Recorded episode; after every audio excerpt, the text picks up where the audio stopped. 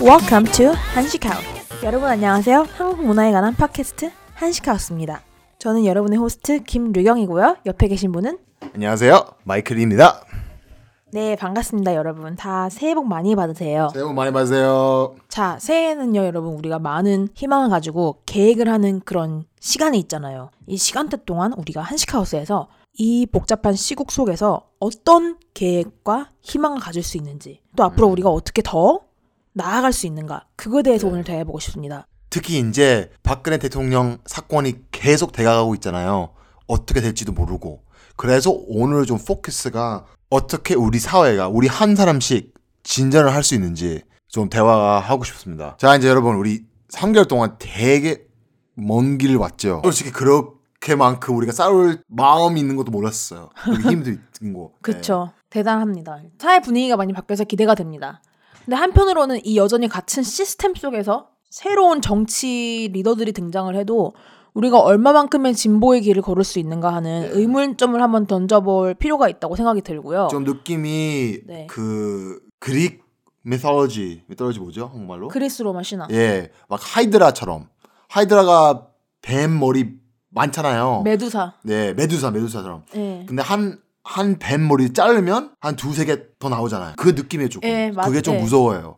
박근혜 대통령이 내 내려오더라도 우리 최순실 감옥 보내더라도 솔직히 이런 일이 더 계속 나을 수 있잖아요. 권력의 사유화라는 게 그 위치에 앉게 되는 순간 권력과 법을 본인 이득에 맞춰서 움직이게 되는 게 역사적으로 정치 패턴이라고 생각해요.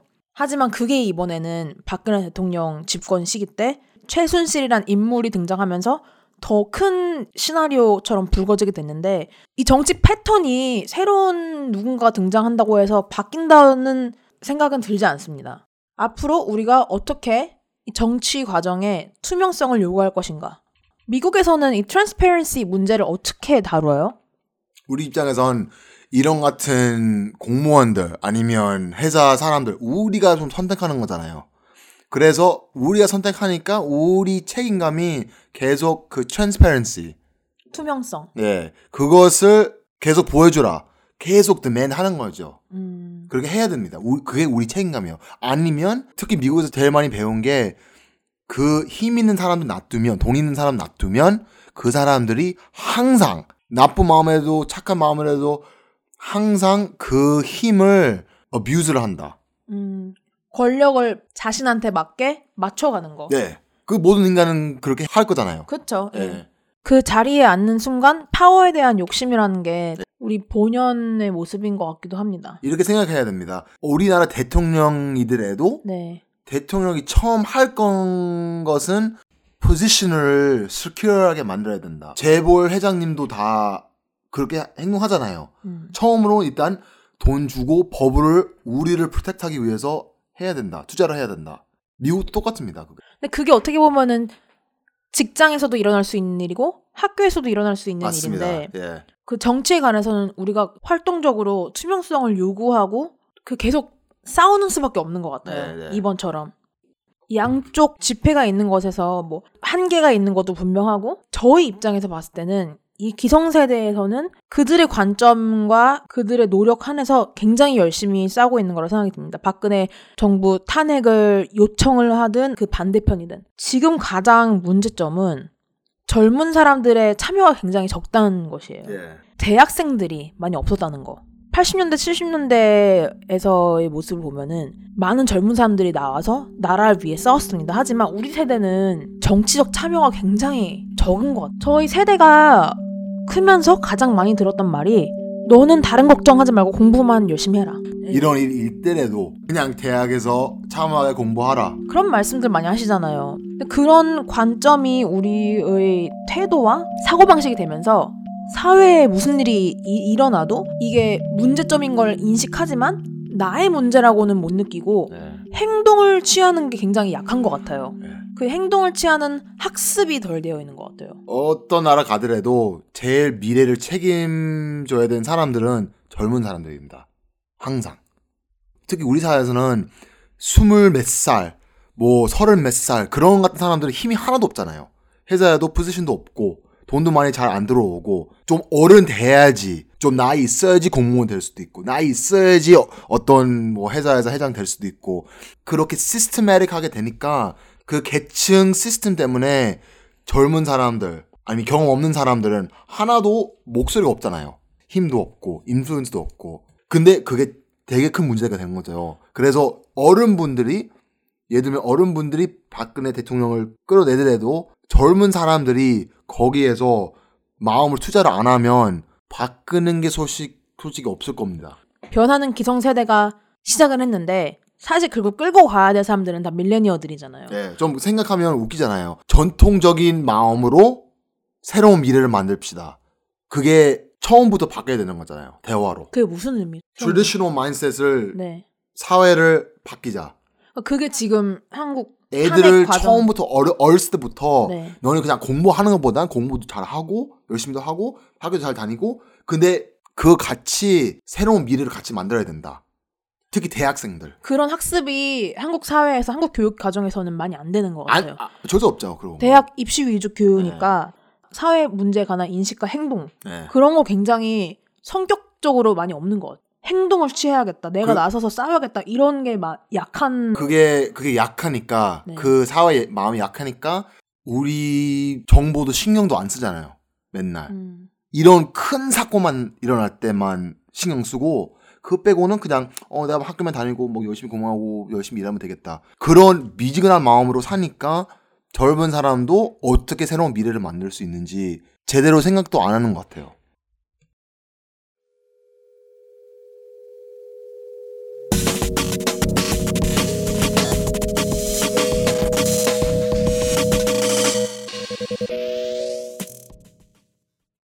지난 3, 4개월이 우리 국민들이 얼마나 무서울 수 있는지 보여주는 시간이었다 생각합니다.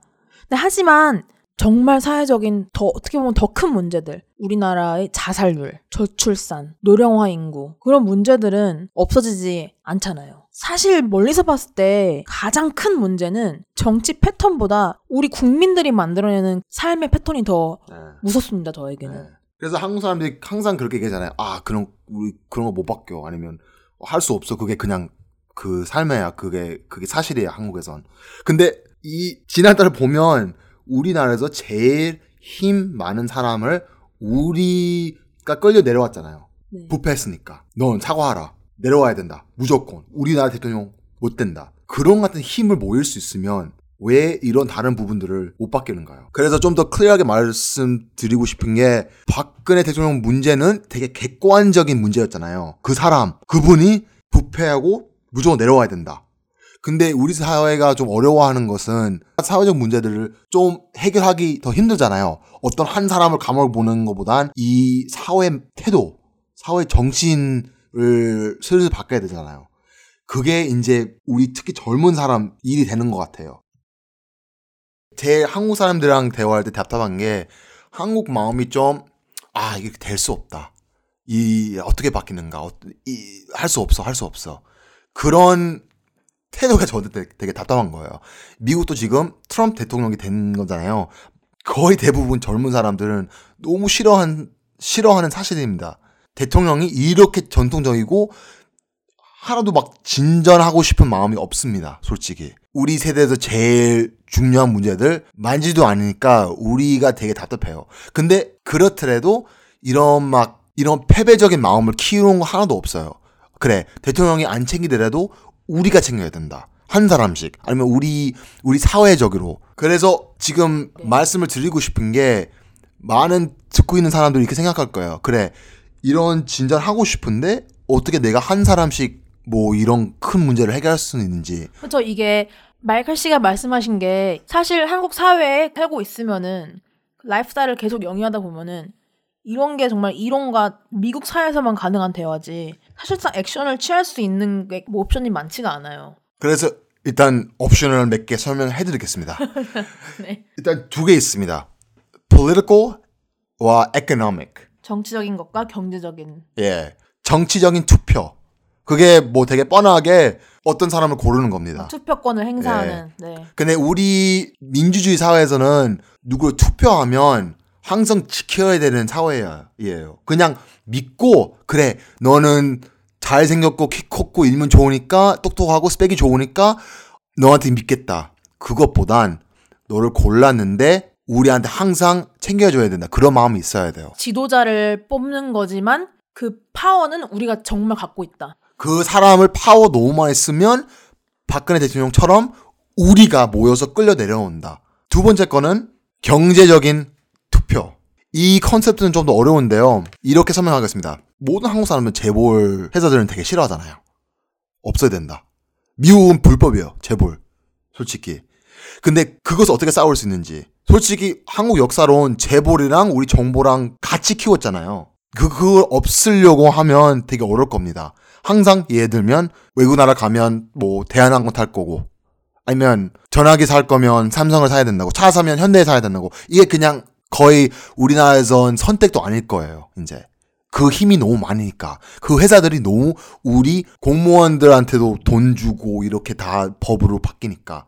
근데 한 사람씩 듣는 사람들마다 투표가 있습니다. 지갑 투표. 어떤 재벌 회사를 싫어하면 그 회사 물건을 사지 마세요 다른 방법도 있습니다. 그렇게 선택하면 그런 회사들한테 아 시민들이 이거를 안 원하거나 이렇게 행동하면 이렇게 부패를 키우면 안 원하는구나 바뀌어야 되겠다. 예를 들면 미국에서 최근에 이 여러분이 모를 모를 수 있는데 Dakota Access Pipeline 어, 유경 씨 좀 설명해 줄 수 있어요? 몇 개월 전에 대형 국가사업 제안이 들어갔었어요. 네 가지 주를 통과하는 대형 송유관 파이프라인을 건설하는 곳이었는데 문제점이 송유관의 트레젝토일 중에 한 곳이 미국 원주민들의 보호구역에 식수원을 통과하는 그런 부분에 있었어요. 그래서 많은 사람들이 이것은 말도 안 된다. 보호구역과 제한구역을 지나가면서까지 나라의 인프라를 설립할 수는 없다. 정부에서 제안한 대로 송유관을 건설하면 그 네 개 주에 물이 정말 다 오염되는 그런 종류의 프로젝트가 거의 건설 직전까지 일부 직전까지 야. 나라에서 끌고 가게 됐습니다. 그래서 많은 사람들이 그것을 되게 싫어했죠. 옵션 선택이 두 개 있었어요. 한 개는 거기 가서 싸운다. 근데 거기 갈 수 있는 사람들 많이 없- 없잖아요. 정말 좀 클레버한 생각은 그래 못 가면 어떻게 이거를 프로테스트 할수 있는가. 이 프로젝트를 자금을 주는 회사들은 대부분 은행이었어요. 큰 은행들. 우리나라에서 막 우리은행 그런 같은 은행들.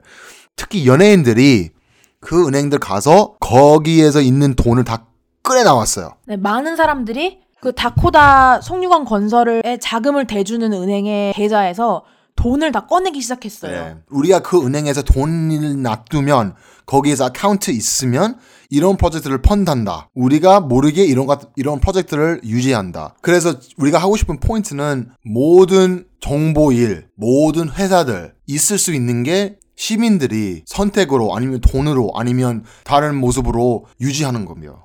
그래서 일단 여러분 듣는 여러분들한테는 우리가 싸울 수 있는 방법들이 몇 개 있습니다.